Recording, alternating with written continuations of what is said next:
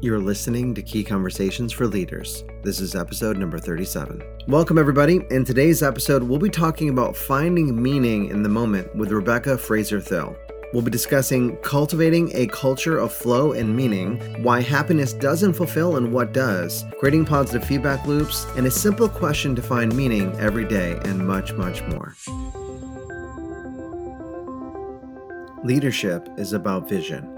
It's about creating a vision and sharing that vision with others in a way that inspires them to walk with you towards its fulfillment. Along the way, leaders encourage, motivate, guide, and even challenge the people to bring their best each and every day. And it's all done through conversations. That's what the show is about better conversations for better leaders. Everyone, and welcome to Key Conversations for Leaders. I'm your host, John Ryan, and today we have a very special guest, Rebecca Fraser Thill. Rebecca is a coach, consultant, speaker, and writer. She has a master's in developmental psychology from Cornell and is a faculty member at Bates College. She's been featured in publications such as Bloomberg Business Week, Business Insider, the Oprah Magazine, and is a senior contributor at Forbes. She works with professionals around the world, helping them find more meaningful and fulfilling work and lives. Welcome to the show, Rebecca. Thanks for having me. It's a pleasure to have you here. You know, I want to start out what is it that compelled you to make living a life that feels worthwhile the focus of your work?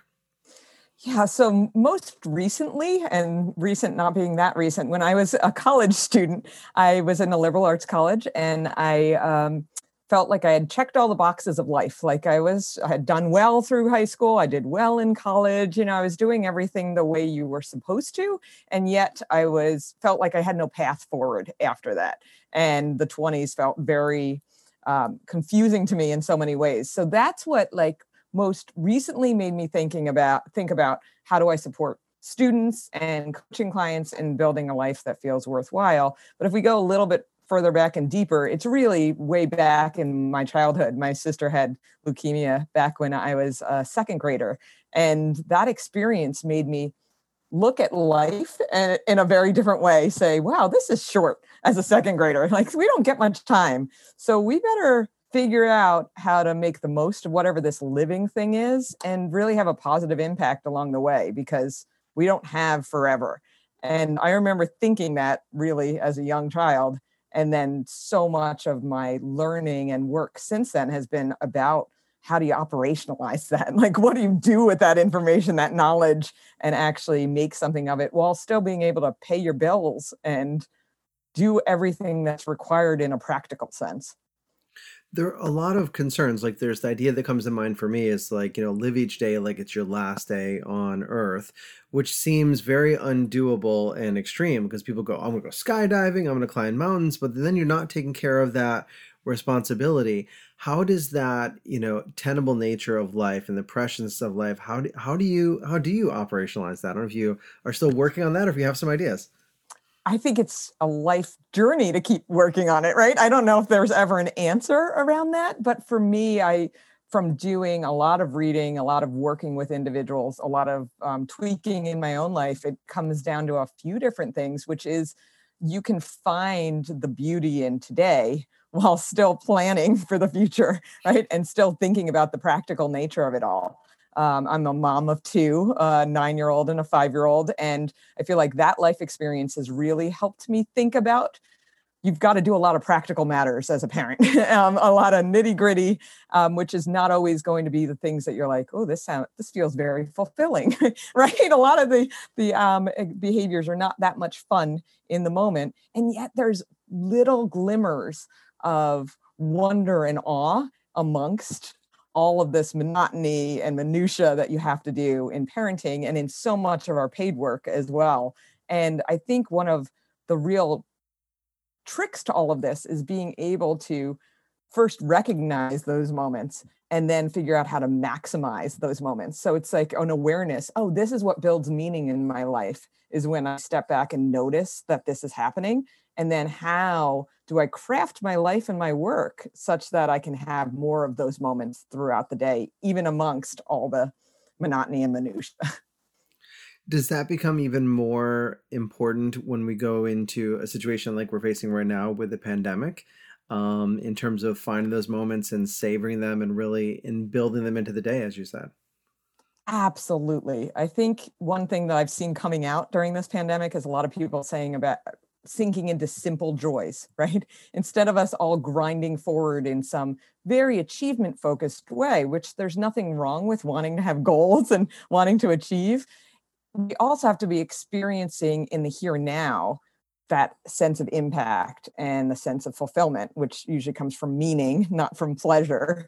And if we can start to reorient towards where do I find meaning in the here and now, how do I have an impact, then the whole journey towards some goal is going to feel valuable rather than that sense that we sometimes or often have where we reach a goal and then there's an emptiness that follows. You know, that sense like, oh, I've been working towards this big thing that I've always wanted, whether it be a promotion or a certain degree or fill in the blank and we get it and then we're kind of like oh that was fun and now what um, and i think this pandemic has helped us see that there's something to be said about being right here like being present while moving forward at the same time and and i love seeing that shift in a very real way the pandemic's awful to be clear we can't wait for it to be over and um, maybe we'll take a little bit more of that simple joy awareness as a culture forward with us.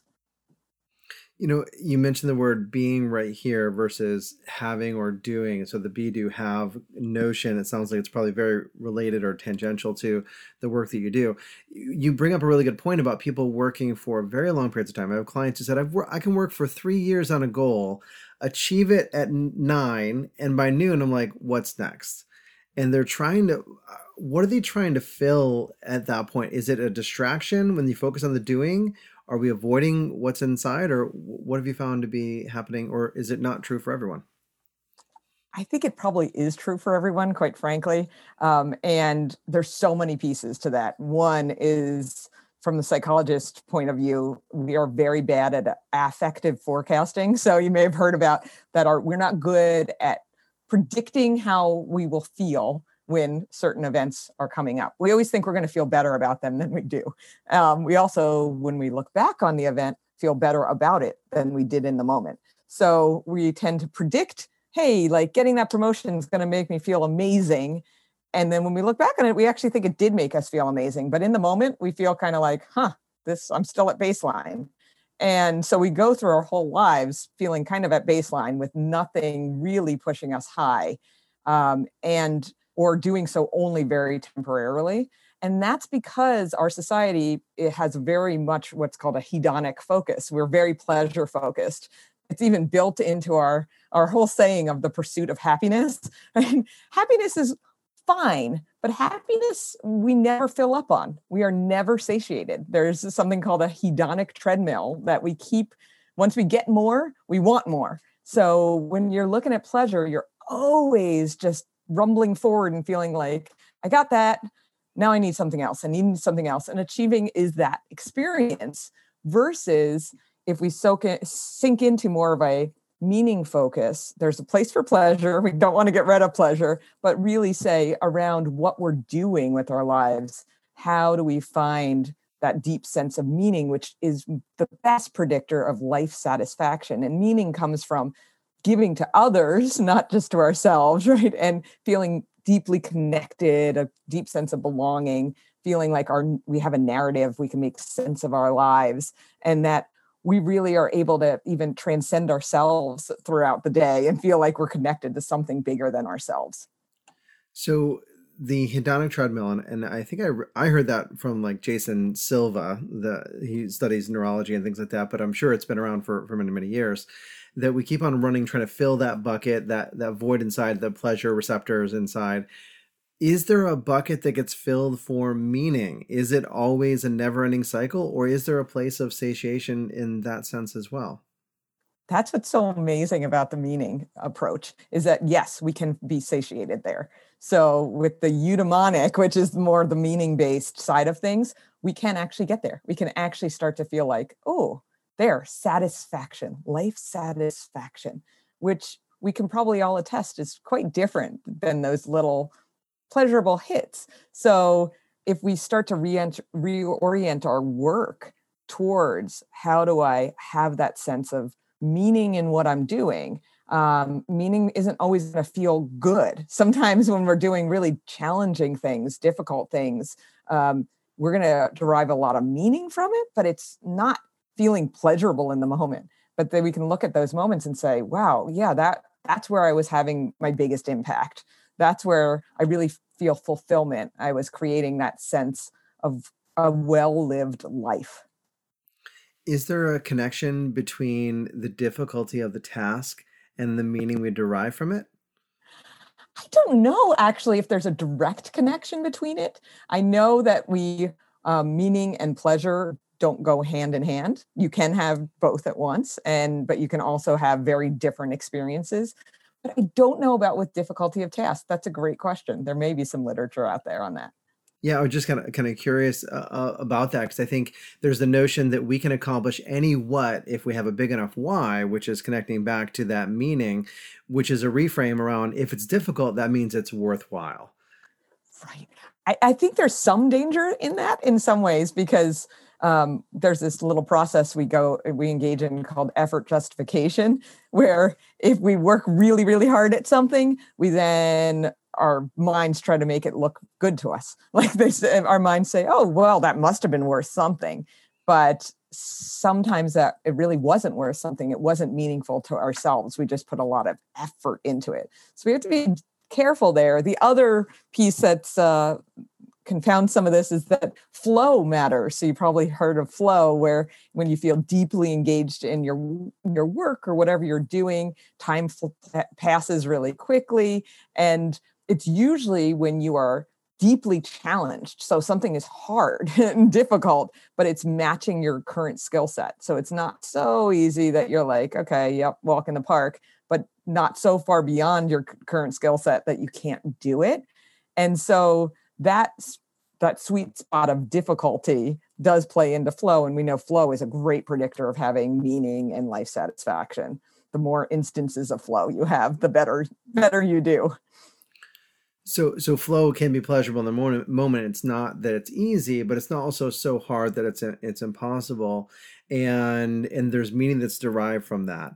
You know i also want to circle back to the, the notion you said because it seems like uh, the bias you said. I can't remember the exact phrase on the effort bias that we have that we oh it must have been worthwhile but the I'm kind of the shape that I'm getting for like the past and the future is like a U, and maybe you think about it like mm-hmm. that. Like, here's the flat of where I am, and the future I put positive expectations there, and they arrive and they're down here. But then I look back on it, and and I can also inflate that experience as well. Is that the so uh, what's and the key is not to focus on the pleasure, but the key is really to find the meaning, and that will be a different curve rather than the the U-shaped curve. Is that Absolutely, because meaning can feel fulfilling in the moment too, right? Like when we actually get there to whatever the goal is, um, and the goal may not be this this um, tangible external thing that we're trying to work towards necessarily. It could be, but it would be saying, okay, I'm going to get this promotion. Why do I want that promotion? Like I often say that to my coaching clients.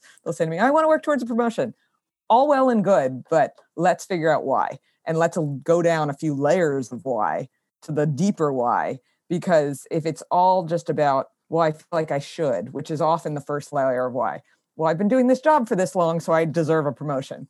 All right sure let's dig into that more and let's keep going down until we start to see oh there's actually some of the sources of meaning that we talk about things like oh this is about belonging within your company's culture. Like you want to be seen and valued for what you're bringing to the table through your title and through your position. All right, let's let's focus on that because maybe we can't get you the title change yet.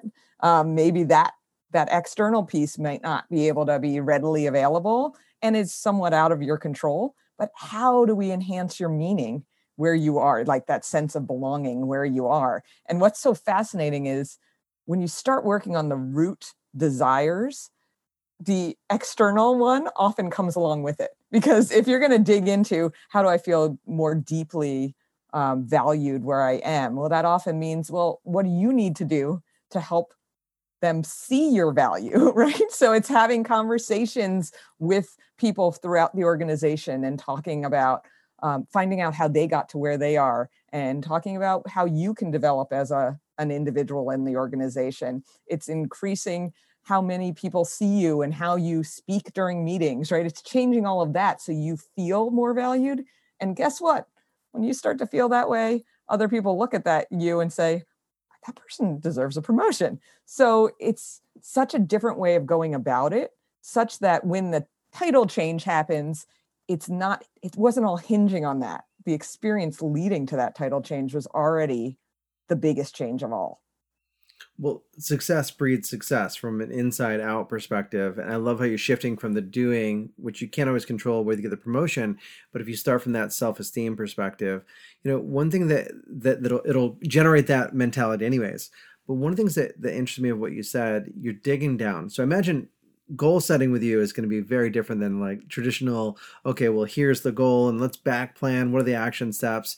You're taking a step way back well why do you want that well why do you want that when you drill down to the why i can see you know belonging uh, connection significance certainty i mean is it straight up like maslow and, and those types of things or are those typically the baseline of where we're going to find the, the those needs are there Yes. Yeah, you're getting right there. That it, it does come down to the same basic categories. A lot of it's about impact. A lot of it does come back to even what I said, my root understanding that, wow, we don't have a long time and I want to do something with this this time that I have.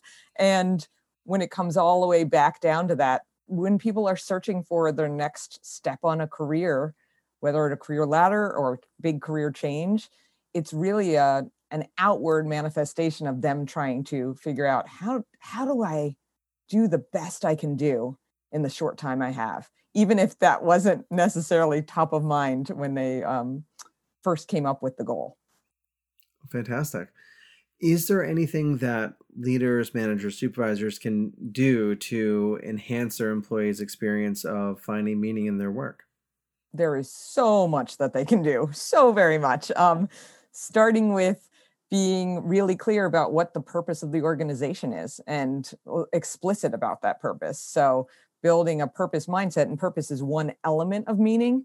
So, building that purpose mindset is needs to happen at a, a full organizational level so that the individuals know both their own individual why, but also what's the organizational um, goal here. But then also belonging we mentioned that's one of the key four pillars of meaning according to emily esfahani smith who wrote a great book called the power of meaning um, and belonging comes up over and over again in the research and that culture organizational culture is really key to belonging right? We have a lot of instances of exclusion based on demographic variables or um, which might include age for instance but also include race and you could go right down the whole list um, which really harms people's sense of belonging and thus harms their sense of meaning. So you have to have a truly inclusive culture and think about what does that mean to create that um, and be clear on the cultural values the value system of the culture and be explicit and keep checking in on that. Um, and then obviously leaders can set the stage for having individual conversations with employees around what they want to be bringing to the table. What are their own strengths um, and how do we lean into those strengths? What are their interests? Um, what what do they as individuals value? And those one-on-one conversations are absolutely vital for building meaning in employees lives so it sounds like having a conversation about the organization as a whole, um, challenging maybe some of the way things were done in terms of diversity and inclusiveness, um, and also having conversations in all directions around creating meaning and really what is your why, what is your purpose, creating that sense of belonging, which you said is one of the four needs of creating meaning inside of that. Are there any other conversations that you think that that need to be occurring that are that are not occurring in today's workplace as much as maybe they should? It's an excellent question. I think you summed up the the really important conversations that need to be having be have and I think a lot of people are really struggling especially to have the individual conversations. I think there's some band-aid approach like okay, let's all talk about the organizational purpose. Okay, done. Check. Um, and when you actually look at what's happening between supervisors and their direct reports in terms of conversations, they're lacking majorly. And I hear that from my coaching clients all the time. Coaching clients aren't typically leaving a job because of the organization, although certainly culture can play a role, but it's often supervisor conflicts or supervisor not noticing how much they are contributing, um, not just sitting down and having those review meetings that should be more open ended. They're more just about, okay, you did this, you didn't do this, here's another goal. And my client's saying, you know what, I, I'm about more than this. Like, why are we not talking about what I can bring to this organization and what my goals are in the future and how I see my impact evolving?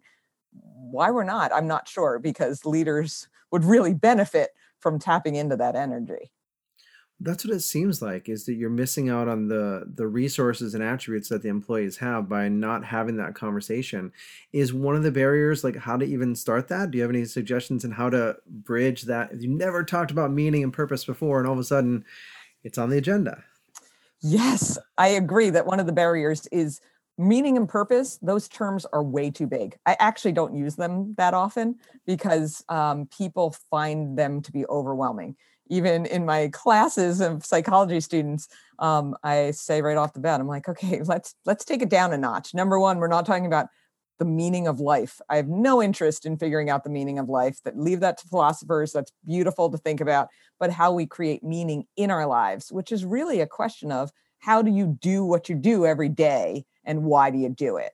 So don't ever bring up the words you don't have to talk about meaning and purpose because purpose too feels like there's this big thing out there that I have to somehow find, and I get one purpose, and it must be floating in the ether, which is not true either. Um, so I find those words alone problematic. And instead, the conversation could be framed around the elements that lead towards meaning and purpose. So things like getting clear on an, an individual's strengths, interests, personality, and values. That's a great starting place. So break that down reflect back to the individual where you see them being very strong and then think about how have conversations around how can we encourage you to do more work that is that type of thing that builds leans into those strengths. That's a great starting point where you're actually going to start building meaning for the person without ever talking about hey let's find meaning for you. Um, so because then they're going to feel more impactful. Research is pretty clear that when we build on our strengths we have greater impact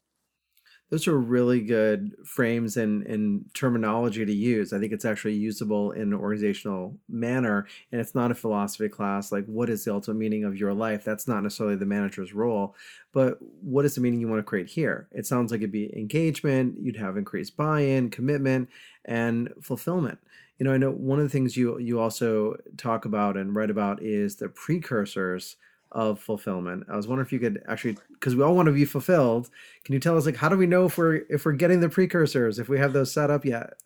Oh, it's a great question, and there's a number of them, but some of the key ones we've touched upon, like so, certainly leaning into meaning instead of um, pleasure is a very key one. One that we've been tiptoeing around, but it's been in there, is really create more of a craftsman mindset that things are not we're not discoverers where we have to go find out there something um, in the world that's elusive, but we rather build for ourselves. We build meaning, we build purpose, we construct that bit by bit by bit. So too do we build fulfilling jobs. They don't come to us whole cloth. If you find out where people actually find work that is meaningful to them, they typically didn't just leap into a role and say, here it is, now I have a meaningful job. That doesn't happen. It's actually through a process that we call job crafting that researchers have studied a lot, where you take your existing role and iteratively over time build it to be better and better fit for you um, on a number of different levels. So become a craftsman. Keep looking at how you tweak. You don't have to take a big giant leap in order to make actually really substantive changes. And sometimes the big leaps are very disappointing because we leap to a new job or to a new city or and then it's like uh-oh wah, wah, this isn't what i thought well no because we're going to need to build it uh, a couple other precursors are to understand like we were talking about that achievement isn't about that end goal. It's about the process towards the goal and getting the most out of that. And then one of my favorite precursors is a mindset shift um, that comes from Viktor Frankl, who has an amazing book, Man's Search for Meaning, that's literally an annual read for me. And I hope many of your listeners have read it. Um, and he was in the concentration camp. He had created a whole theory of meaning before he was in the concentration camp and then further refined it and tested it afterwards. Um, and he he has this phrase in man's search for meaning where he says that we are questioned by life daily and hourly. And it's such a reframe on instead of us asking life like we're always saying oh life what do you have for me? or you know what's this work have for me? What if we're like what is my work asking of me? What is life asking of me right now? And I find that to be extremely powerful because I can find purpose in ev- the everyday through that right now. This is what life is asking of me. And maybe it's not always going to be the thing that I would have chosen, but I can see where I am playing a role, a really important role in answering that question. That's incredible. I I've read uh, Man's Search for Meaning, but I, I don't recall that piece. It's been many years, and you read it yearly, so now I have a new gold standard. so thanks for that inspiration on that one. So and thank you for sharing those as well. You know, along the the process, I know you coach people. A lot of times we can't see our own boxes that we put ourselves in and we stop asking those questions and we stop examining looking for meaning you know anyone can find meaning in any job and it's about the active intention of asking the question you just talked about and, and seeking that out. How do we find do you have any tips or recommendations for how to find like a mentor to kind of keep you going down the path rather than getting stuck in the same thing from day to day? Oh absolutely. I think mentors are so important and they're also something that um, you don't have to officially label. I think that's one of the most the biggest misconceptions is like i need to find the mentor with a capital m that's going to say, I am your mentor. And then we're all set. I really like and lean in Sheryl Sandberg's book where she has a whole chapter called Are You My Mentor? And she's like, don't ask people to be your mentor. Just start having really good conversations with them. Um, you can build mentorship. And so I'm a big believer that we have different mentors in different phases of our life. Just because you're having great conversations now doesn't mean it's forever. And what I mean by great conversations is find people who aren't going to impose their own way of living upon you, who are going to help you see who you really are, reflect back to you what your strengths are. Like you said, you can see, get out of your own way, start to see yourself for what you have within you, where you light up and when you don't. You know, the person who can say, wow, you had a lot of energy around this thing we were talking about, and you sounded really flat around this other thing, which obviously coaches do a lot of that for for their clients. And so that you can start to move forward in a way that you feel feel held and validated. And that that person will also point out when you're going off track, when you're you're making choices that don't match with what you've been espousing all along. So I think mentors are all around us, the possibility of mentors. And, and I find a lot of my clients are looking for somebody who's going to be an official capacity mentor. And I then I'll say, what about this person that you talk about talking to all the time? Sounds like a mentor role. You've already got that person. So now keep that going. And part of keeping that going is don't just meet with them once in a while and talk with them, but also if they give advice or you ask them for advice go and put it into practice and furthermore report back when you do and report back explicitly and concretely about how because that's the reciprocality of a relationship. So often mentors mentees can try to just take take take. And the give is in giving back that information to say yeah what you said to me right here made an impact on me. I went and did x and here's what I'm experiencing now. That is the best gift you could give someone in a mentoring role. And as someone who has been a college professor for 17 years and worked with a lot of people, I can say how rare it is that you get that type of feedback um, later on. So it comes, but it's not. Uh, people often say, "Oh, I didn't tell you five years ago that I did X, Y, and Z," and you're like, "Yeah, that that's great. It's a great thing to go back and loop back to that person." Wow.